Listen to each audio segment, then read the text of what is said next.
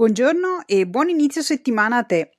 Puntata 32 di questo pazzo pazzo mondo, 5 notizie da ricordare della settimana appena terminata, si occupa delle notizie avvenute tra il 14 e il 20 settembre 2020.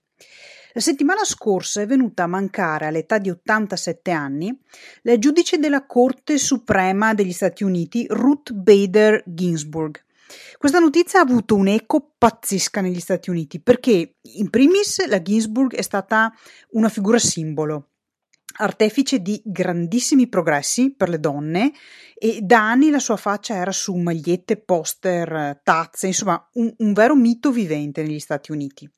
In secundis, la sua scomparsa può avere ripercu- delle ripercussioni davvero significative per la campagna elettorale che ci sarà a novembre.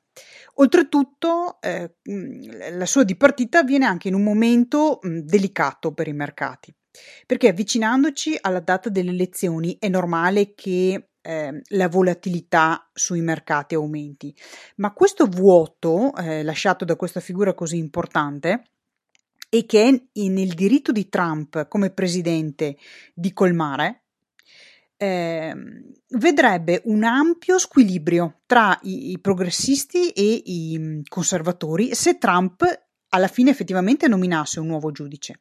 I conservatori si prenderebbero il controllo totale della Corte Suprema per decenni, con conseguenze su tantissimi aspetti, il lavoro, le istituzioni, l'immigrazione, l'economia, solo per citarne alcuni.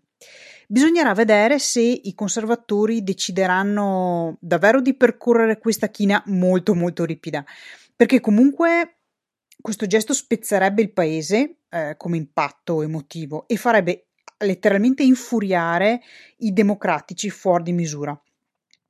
Questo perché eh, sarebbe desiderio diffuso di aspettare che il nuovo presidente decidesse la nomina, come è successo nell'anno delle elezioni in cui Obama è stato sostituito e i repubblicani al Senato, che allora avevano la maggioranza, si sono opposti alla possibilità di nomina eh, da parte di Obama eh, del giudice eh, in quell'occasione, dicendo che mh, mm, sarebbe stato inopportuno nominare dei giudici della Corte Suprema nell'anno delle elezioni presidenziali. In quell'anno era mancato Antonin eh, Scalia, che è il più famoso e venerato giudice eh, conservatore degli ultimi decenni. Quindi vedremo, vedremo perché potrebbe essere che qualche eh, potrebbe esserci qualche defezione ecco, tra, i, tra i senatori repubblicani eh, che magari non se la sentono di appoggiare una decisione con conseguenze tanto pesanti per i decenni a venire. La seconda notizia riguarda lo stop da parte del Canada alle negoziazioni di un accordo commerciale libero completamente, quindi privo di dazi, privo di barriere, eh, commerciali con la Cina. Uno stop che eh, nasce da molti disaccordi su diversi punti che erano in discussione. Le negoziazioni erano mh, partite dopo la visita nel 2016 del primo ministro Trudeau ma eh, il ministro degli esteri canadese ha detto in una intervista rilasciata la settimana scorsa che la Cina del 2020 non è la Cina del 2016.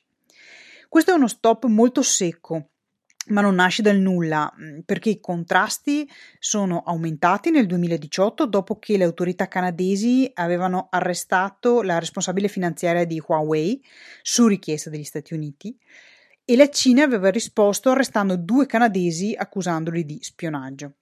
E poi l'escalation è continuata eh, con la presa di posizione molto critica del Canada verso la nuova legge sulla sicurezza nazionale a Hong Kong eh, perché il Canada si è espresso eh, apertamente dicendo che la considera una privazione delle libertà essenziali per gli abitanti di Hong Kong. Ora c'è lo stop ufficiale, quindi le negoziazioni commerciali a questo punto non proseguiranno. Ci spostiamo in Sudafrica. Sudafrica che sta guardando con crescente attenzione l'imminente scadenza prevista per il 31 dicembre tra Regno Unito e Unione Europea. Il fatto che si trovi eh, o meno un accordo avrà delle implicazioni commerciali mm, per l'economia sudafricana. Il, il blocco commerciale, eh, rappresentato dall'Unione Europea, come blocco commerciale intendiamo quell'insieme di paesi che si sono uniti formando l'Unione Europea, è il più importante partner commerciale a livello globale per il Sudafrica e il Sudafrica è il maggiore partner dell'Unione Europea per quanto riguarda l'Africa. Allo stesso tempo ehm, considera che il Sudafrica ha da lungo tempo ampie relazioni commerciali col Regno Unito e prima della Brexit il Regno Unito era il secondo partner in ordine di importanza per il Sudafrica, subito dopo la Germania. Infine, eh, dobbiamo tenere a mente che il Regno Unito è il quarto mercato per le esportazioni eh, per il Sudafrica, solo dopo Cina, Germania e Stati Uniti. Quindi eh, i rapporti sono molto intensi da, da diversi punti di vista. Prima della Brexit, tra il Regno Unito e il Sudafrica veniva applicato l'EPA, che è l'Economic Partnership Agreement, che era esistente tra l'Unione Europea e alcuni membri ehm, del Southern Africa Development Community, quindi mh, alcuni paesi del Sudafrica che avevano ehm, creato questa eh, community, eh, al cui interno i dazi per l'export africano erano nulli o comunque molto molto limitati. Però l'uscita del Regno Unito dall'Unione Europea implica che il Regno Unito non faccia più parte di, di questo tipo di accordo che era stato siglato e quindi l'export di quei paesi sudafricani eh, che facevano parte dell'accordo non gode più di quelle condizioni preferenziali che c'erano prima.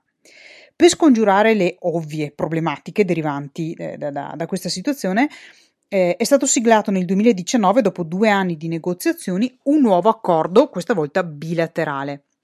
A questo punto tra eh, ehm, Regno Unito e eh, le comunità, eh, la, la, community del, del Sudafrica.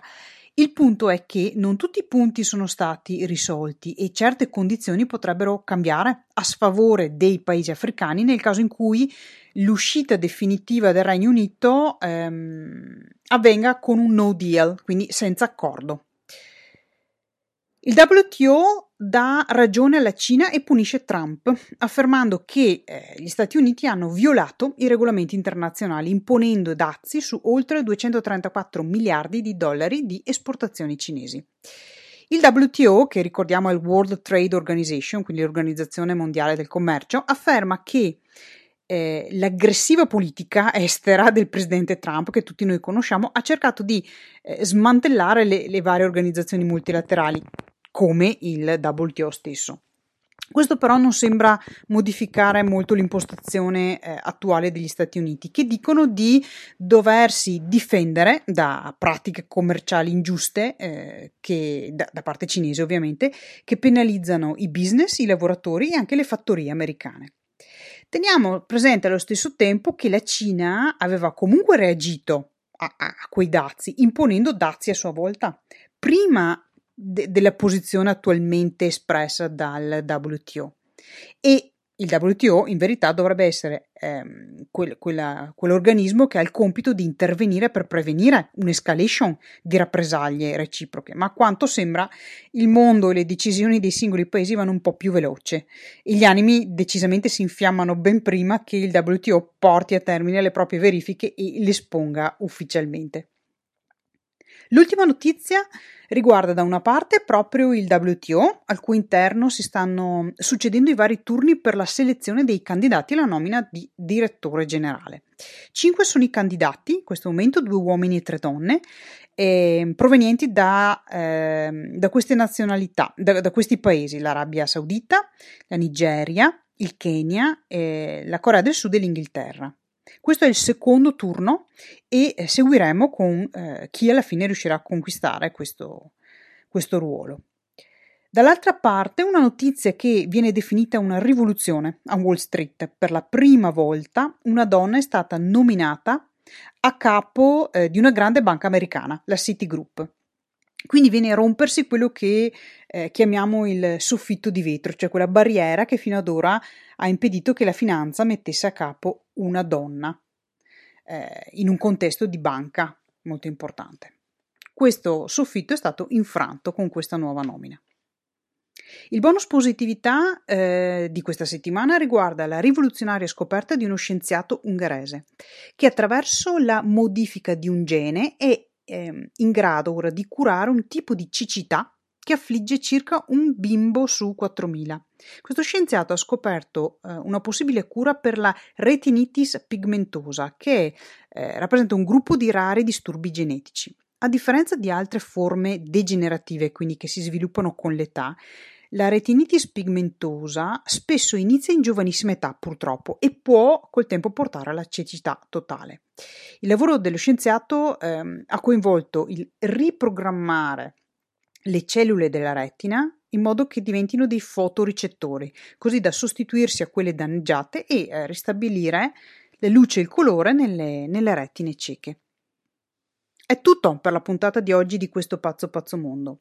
Ricordati che essere informata ti dà potere e ti offre strumenti per essere più consapevole nelle tue scelte, ma anche più autorevole agli occhi degli altri. Una donna davvero da non sottovalutare. Ti auguro un'ottima settimana. Ciao da Virginia Busato, la pianificatrice finanziaria delle donne.